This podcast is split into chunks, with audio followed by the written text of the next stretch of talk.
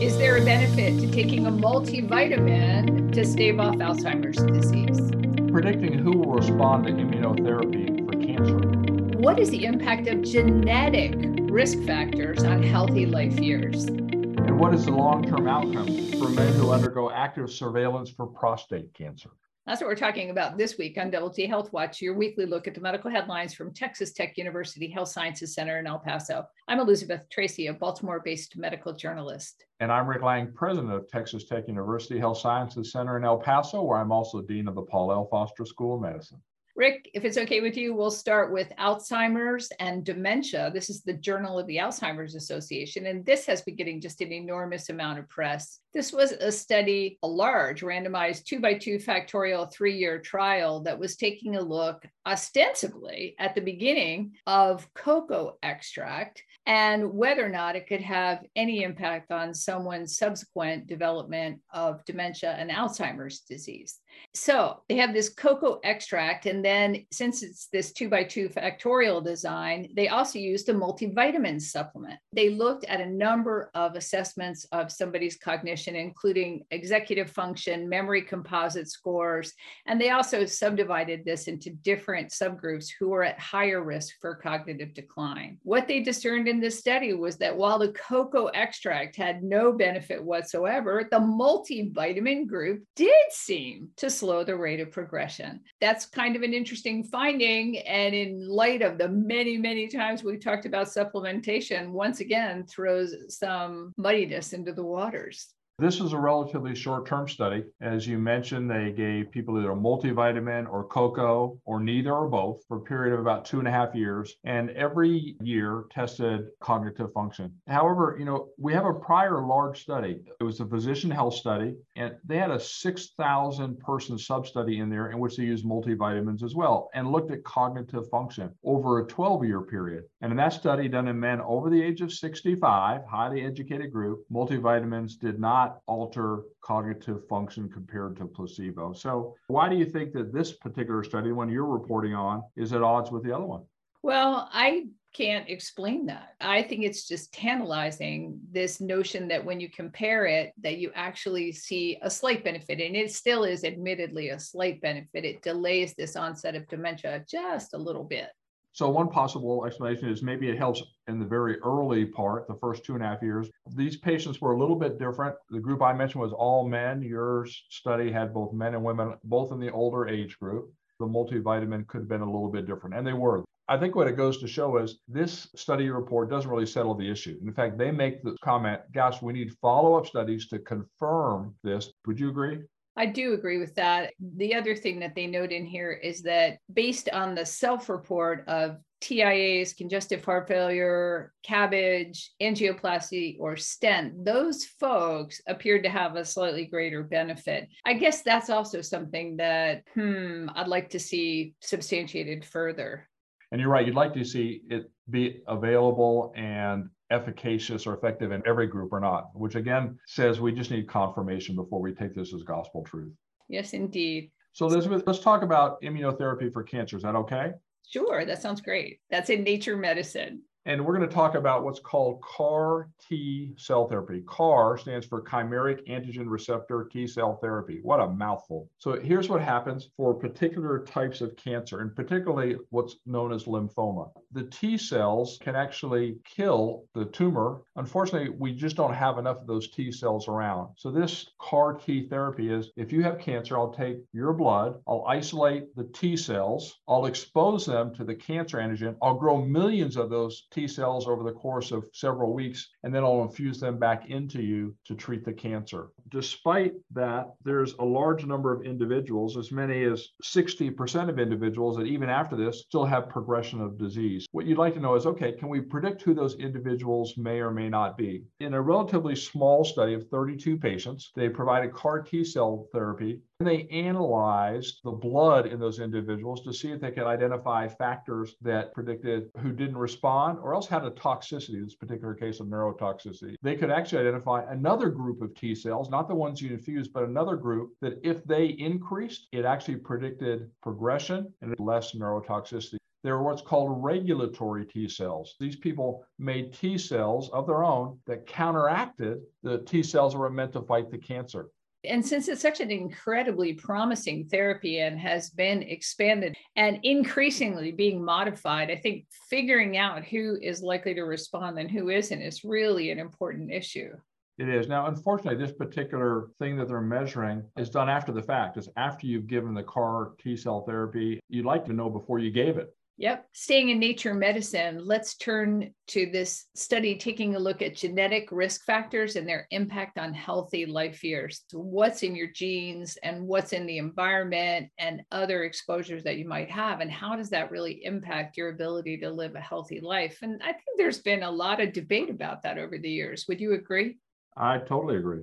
So, this study takes a look at the effect of genetic risk factors on disability adjusted life years or DALYs. They got genetic information from over 735,000 people and they looked at 80 diseases. They also looked at polygenic scores for multi site chronic pain and for other things. And in fact, in this multi site chronic pain, it really impacted on the DALYs in those folks. This is a paper that's just full of all kinds of really intense analyses. I think at the end of the day, what I came out with was okay, this is great. And maybe we're going to be taking a look at people's genes and seeing whether or not they have these particular variants that they've associated with different things. Interestingly, a lot of these variants were associated with cardiovascular disease maybe that's going to help us tailor things so that we can help people to avoid the development of them. I do not think it answers anything about the environmental factors and lifestyle factors that people choose and what that interaction is.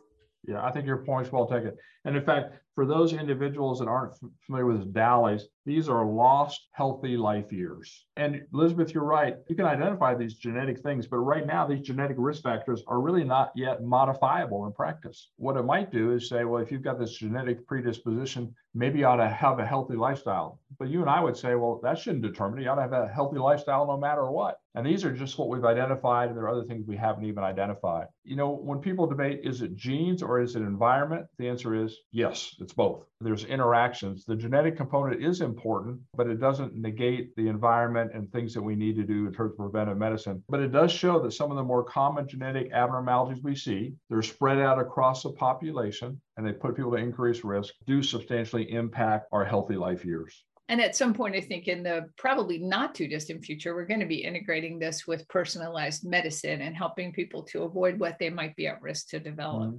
These genetic things just put you at risk. It doesn't mean you're going to have a particular condition or disease. Finally, let's turn to JAMA Network Open. Let's look at prostate cancer and active surveillance.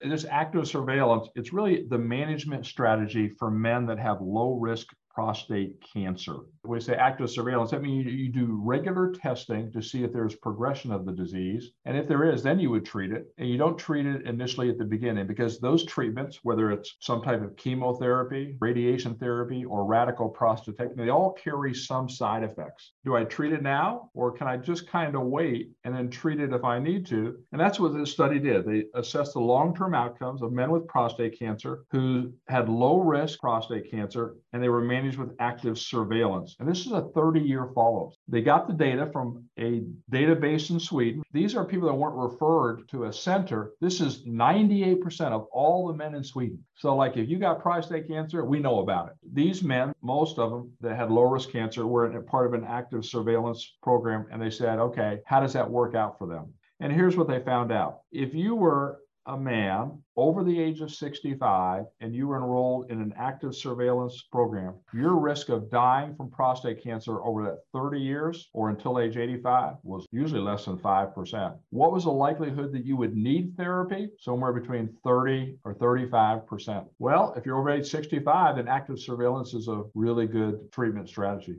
However, if you're younger, if you're under the age of 60, then they actually had a high risk of prostate cancer death and little benefit in terms of time without active treatment by doing active surveillance. So those are the individuals under the age 60 that probably shouldn't be subjected to active surveillance. Conversely, over the age of 65, active surveillance ends up being the preferred management strategy.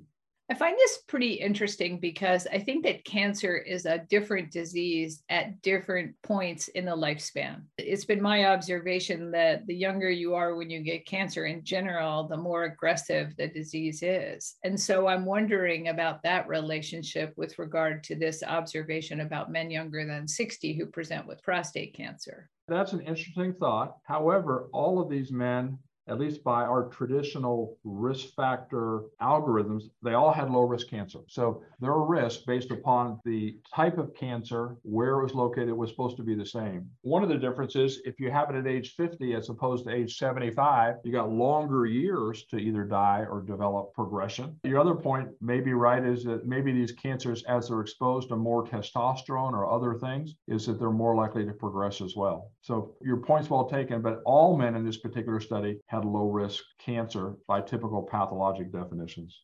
So I'm also wondering about the implications for groups of other ethnicities. I'm specifically thinking about Black men in whom prostate cancer is more of an issue and does progress more quickly than it does in other ethnicities. Yeah, and so Elizabeth, even though this is the first study to compare these benefits over a long period of time, as you noted, this is a very unique group of people. They're Swedish men. You're right. Does this apply to other groups? Black men, Hispanic, Asians, Unfortunately, this study doesn't tell us, but it should spur us to do those studies in those populations. Now, active surveillance hasn't been around for a long period of time. It was routinely recommended in 2005. So, in most populations, we have a shorter time period. More to come, no doubt. On that note, then, that's a look at this week's medical headlines from Texas Tech. I'm Elizabeth Tracy. And I'm Rick Lange. Y'all listen up.